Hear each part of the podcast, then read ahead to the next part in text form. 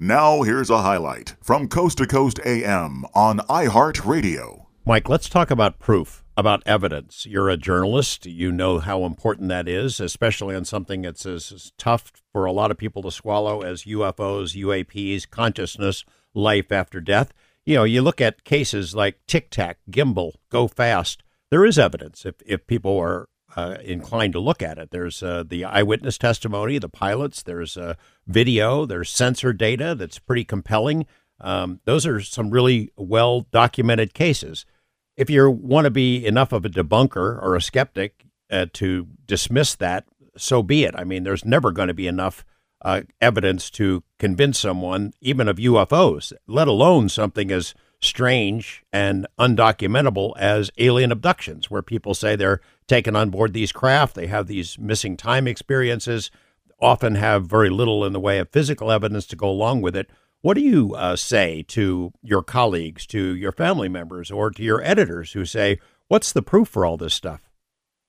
Well, you know, it, it's hard because you know, you said as journalists, we always try to get all the, as many facts as we can, right? But with this topic, it really doesn't lend uh, lend it to us that easily. Um, you know, obviously, like you said, you know, you, you referenced the, the Tic Tac and the Nimitz and uh, the, the the radar data they have, the um, the video evidence, the, the uh, professional testimonial evidence, like that to many is quote unquote proof. Um, that's enough for the New York Times to stake their reputation to run that. It's enough for Washington Post and CNN to kind of follow suit. So there, there, there's that's proof in in some sorts, but for us as journalists, a lot of times it's you know we're telling a story and it's up for the audience to decide, you know, whether they believe it or not. And that's something you know I think with a lot of with our with our topic, that's the best we can do is try to you know find these people and see if they're if they're credible to begin with, tell their story, and then it's up to the audience to decide.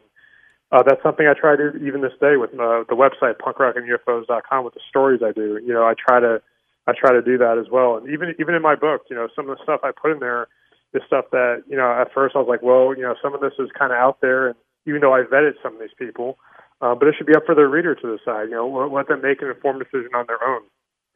Yeah, I, I get really uncomfortable when people ask me, well, what do you believe? Uh, do you believe this is true? Do you believe in UFOs? Of course, I don't believe in it. It's not my religion.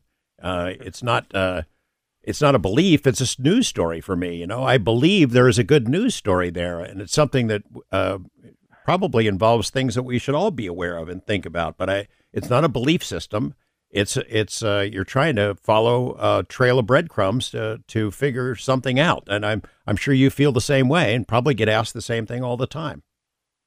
Yeah, absolutely. And it's like, you know, for us, I feel like that trail of, of breadcrumbs just keeps getting bigger and bigger. You know, just when you think, you, you know, you know it all or you're, you're zeroing in on it, it kind of takes another turn. But I think that's part of the journey, you know, is just kind of just learning more and just seeing where it goes because none of us have the answers. And I don't think any of us are going to find the answers overnight. But it's like, if you look at, you know, just through years of UFO research, UFO research, how far we've gone and uh, potentially um, where it could go next, I think it's, it's a very exciting time as we're in.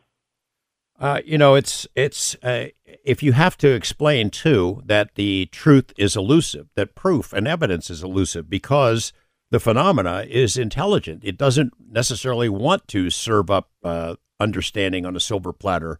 It wants us to work at it. At least that's my sense of it. To try to figure things out.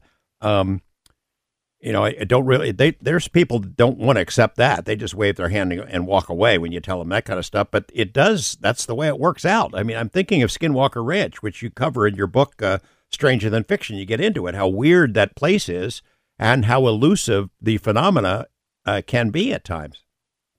Yeah, absolutely. And you've experienced it, you know, firsthand with your book, which is one of my favorites uh, that you did with the Hunt the Skinwalker. And one of the uh, scientists I interviewed was Travis Taylor, who, who was on the show as well. And, um, you know, he was the lead scientist on there. And he came in wanting to do real hard science. And he saw it play out on the show. And I was thoroughly impressed that a lot of it wasn't just for TV. You know, they did do a lot of science on television. Um, but yeah, he came in, you know, in a lot of people didn't know this until I interviewed him, but you know, he's a science fiction writer too. So he's already is into this stuff. So, but him as a scientist wants to then try to prove it and see what's possible. Because a lot of like, you know, science fiction is just, you know, imagining what is possible, and then and sometimes you know that science fiction becomes a reality with you know in the future with technological advances as well. So I think it was fascinating, you know, that he was the lead scientist on the case, and he came in even with the science fiction background um, as well. But you know, he wanted to come in and do hard science, and he was wasn't able, for the most part wasn't able to get the results because this phenomenon, whatever it was, was intelligent, and would just not allow it to happen. Yeah, I mean, it's you know, you tell somebody that going into it, uh, they they don't want to believe it. They they don't believe it. I can tell you from personal experience, they they reject that uh, that premise. But in fact, whatever it is that's there is intelligent and it's elusive and it plays games with you. It it's a trickster and it uh, it seems to know what people are going to do before people do it. It messes with equipment. It drains batteries. It breaks cameras. It it does all kinds of things in a physical realm and then in a non-physical realm. And uh, if you're not ready to follow the evidence or lack thereof where it leads, um, you're not going to get anywhere. I, I respect Travis uh, Taylor for admitting that because it's the same thing that happened to Bigelow's team, uh, both the NIDS team and then the AAWSAP investigators who were part of the the DIA study. They're there for years. They experience these things themselves, and they find out that um, this thing is always one step ahead of them. Hard to tell someone that that is true, but in fact, that is uh, what happened. And Travis Taylor not only experienced that for himself, but he had physical effects from his his time on the ranch. Uh, I don't. I, I did not know he was a sci-fi writer, but it occurred to me as I read that in your book that I wonder if that will hurt his credibility in the same way it hurt uh, Whitley Strieber. He's a novelist. He wrote The Wolf, and he must have made this whole thing up. You know what I mean? Yeah, well, that's one of the points of my book. I really wanted to make clear that there is an intersect in between fiction and nonfiction, right? Um, and a lot of people always look at it from this perspective of, oh, it's you know, they're just trying to blur the lines, but the lines have been blurred throughout time. It just, you know, when you put that blurring the lines, it's almost like a negative connotation. But fiction and nonfiction have been intercepting and borrowing with each other forever. Um, and that was one of the goals of the book is to kind of really uh, pinpoint, you know, certain uh, pop culture, pop culture franchises and characters, and try to tie it to potentially a real origin or um, a real case. You know, I, I bring up Stranger Things because that's a huge show. Kids love it. So if a kid picks up my book and reads it, says, "Oh, I love Stranger Things," and they say, oh wow, Montauk's an actual real place, and you know these these studies apparently really existed. So then maybe that kid will want to you know explore that on their own then, uh, or even you know I'm a big comic book guy, and a lot of um, the mythol the, the mythos of comic book characters are all kind of based in this um, this you know mythology in itself. So to me, it's you know I really wanted to readers to make those connections too. Like I didn't list every character or every every story because you know predominantly I wanted you know some the reader to kind of make that on their own. Like this summer, my wife and I we rewatched all the Marvel movies, and when I was rewatching, I was like, oh man, I totally could have put that in my book. But at the same time, I was like, you know what? I think that's that's good that I left out some things, or I forgot to put in some things because that's up for the readers then to fill in those blanks. Well, you make comparisons too that are you might end up with a flaming cross on your on your lawn some night. But I mean, of uh, Superman and superheroes from comic books and biblical figures, the comparisons between them, and then tie it together with UFO uh, lore as well. Yeah, and that's one of the um, so one of the things I really like to talk about is you know the idea of Superman um, as this you know this godlike alien being um, if he came, if he existed, how would he be treated? And I think Zack Snyder did a really good job of portraying that in Batman vs Superman and, and potentially in his next Just, Justice League film coming out, the, the Snyder cut. Um, I mean, it's true though. If Superman existed in a real world, what would he? How would he be viewed? Basically, the same way that Jesus was viewed. They killed him. Um, and I definitely see parallels in in that you know what we see nowadays with how people are treated in general, people who are different as well. And you know, one of the the things that I was able to um, really explore was this idea um, of tying together, you know, all these commonalities I saw. You know, Superman wears this S on his chest, and it's in an upside down triangle. And in the comics, that S stands. I mean, in, in the movies, it stands for hope. But that upside down triangle is on his chest. And if you know, you know, a lot of people have had UFO abduction experiences have always said that they've seen an alien with a triangle on their chest. Uh, and what does a triangle represent? You know, religion it potentially represents this idea of a trinity you know, you have man, Holy Spirit, and God. And then D- in DC Comics, you have Trinity, which is Wonder Woman, Batman, and Superman. So you have Batman, man, you have Superman, um, technically, you know, this the Holy Spirit, and then Wonder Woman's like a godlike figure. So you see all these, you know, all these commonalities just kind of cross through all different um, elements of pop culture, mythology, and religion. And there's, you know, you could draw so many connections. Uh, let's talk about your sighting because we kind of breezed right over that. What did you see? What was the experience? Was it beyond just seeing something in the sky? Uh, anything else? Um, it was the traditional orbs, um, orbs moving in, in a crazy way, and then just you know darting out um, out of sight. Uh, but it's funny because you know, to me, I, I always thought this was such a rare thing until I saw it myself, and even um, a couple of years ago, I was in Chicago with my wife, uh, and we were on a boat tour, and uh, they said they saw something. And at first, I thought they were messing with me. So the first thing I did, you know, I took out my journalist hat and I started interviewing other people on the boat, and other people saw it too. Oh, you so must have been Mr. Popularity on the boat then. yeah, so I, I, you know, I, I wrote a story about it, and then next thing you know, a few months later, somebody emailed me saying, "Hey, I just read your story. I was on a flight um, from Michigan flying uh, that night, and I saw the same sighting from my airplane." So it, it's crazy how you know how really common these you know these sightings really are, and it's you know, you feel special when you see it, but you know, so many people uh, have these sightings. Like for me, I'm a teacher, and uh, I did a seminar uh, on UFOs for for my colleagues last year. I had people come forward saying, "Oh, I've I've seen stuff before," and I had one of them who actually came by afterwards and said, "Hey, you know, I've had experiences like not just sightings, you know, uh, but she was terrified to tell people." And you know, if it takes, you know, myself or you know anyone else, you know, speaking about this freely to then uh, empower somebody to kind of come forward with their sightings, I think that's great. Yeah, and the numbers, I mean, it's it's hard to really get a solid estimate on how many people have had these experiences because so many won't say it. Now, you had a colleague come forward and tell you about it. There's probably other colleagues that you had that had experiences uh, that didn't come and tell you about it, but they've shared it with their families. It's same is true in government and in the military. You know, if you have, I know you've had conversations with the TTSA guys, and they will tell you from their time on the inside, there are people in high levels at the Pentagon and government who've had these experiences who would not dream of ever telling anybody about it or putting it on the record, right? Yeah, absolutely, and that's why I think the ones who are coming out, I think that shows their their bravery.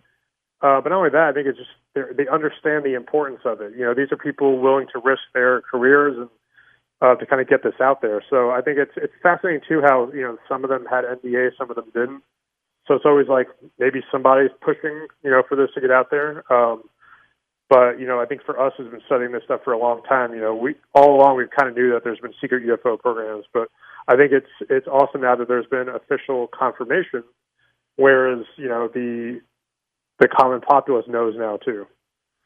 Uh, you had a sighting, and uh, were there any residual effects? Uh, anything else that sort of uh, manifested itself in your life? Uh, anything that could or could not be related to that experience?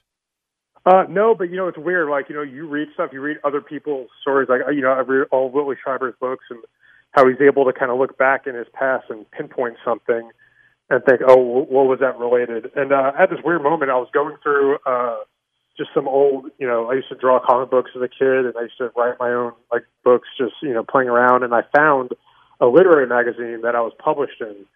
And what I did is I wrote a little comic strip about an alien abduction, and it was weird to me because I was like, I wasn't even into this stuff then. Like, how did I even come up with this?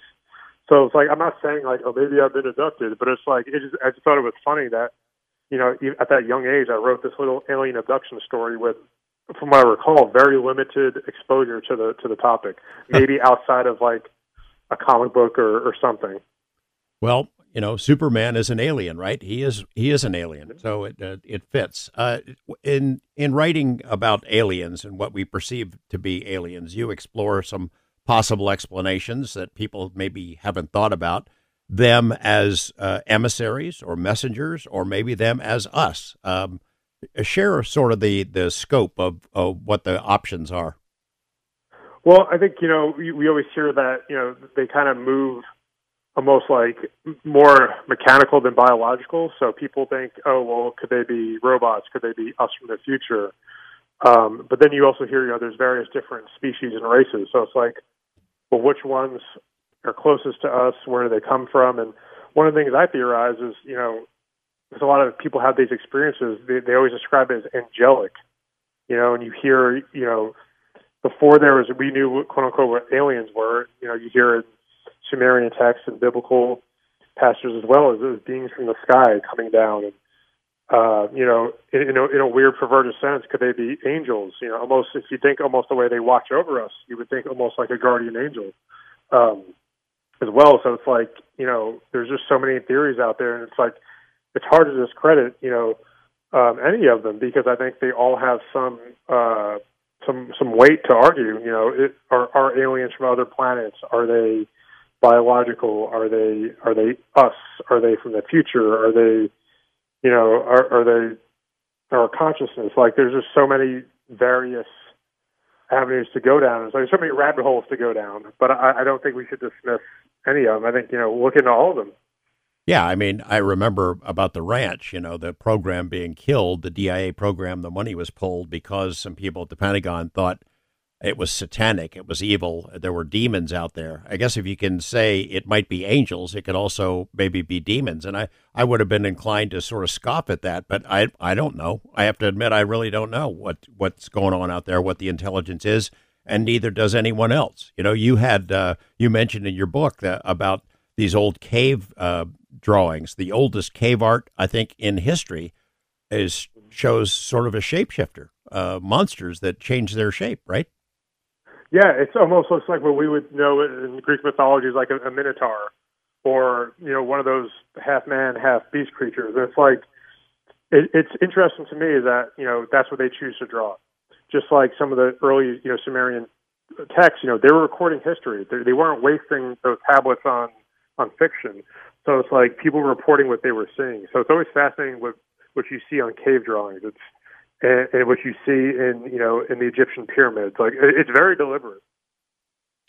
This idea of machine intelligence, I had mentioned it uh, in reference to a story that we posted on the Coast website about uh, this new paper that some astrophysicists and astrobiologists have speculated what life on other planets could be like, and they they theorize it could be uh, a machine intelligence that biological entities evolve into machines, and um, that sounds hard to believe, except we're doing it right now. We're basically becoming cyborgs. And if or when Ray Kurzweil's prediction about the singularity comes true, um, the idea would be that we can achieve uh, immortality basically by uploading our consciousness to a computer. And then whatever physical tasks we need to get done, we can build robots to put our brains into it. And I know it's a it's a trope of sci-fi, but we're not that far off from being able to accomplish some of it. Yeah, absolutely. And some of the tropes of science fiction in the, in the 60s and 50s are now reality. You know, like you watch Black Mirror and, you know, they talk about implanting consciousness into, you know, computers. And it's like, are they really that far off, you know, doing a show about that, a fictionalized show? No, they're really not. Listen to more Coast to Coast AM every weeknight at 1 a.m. Eastern and go to coasttocoastam.com for more.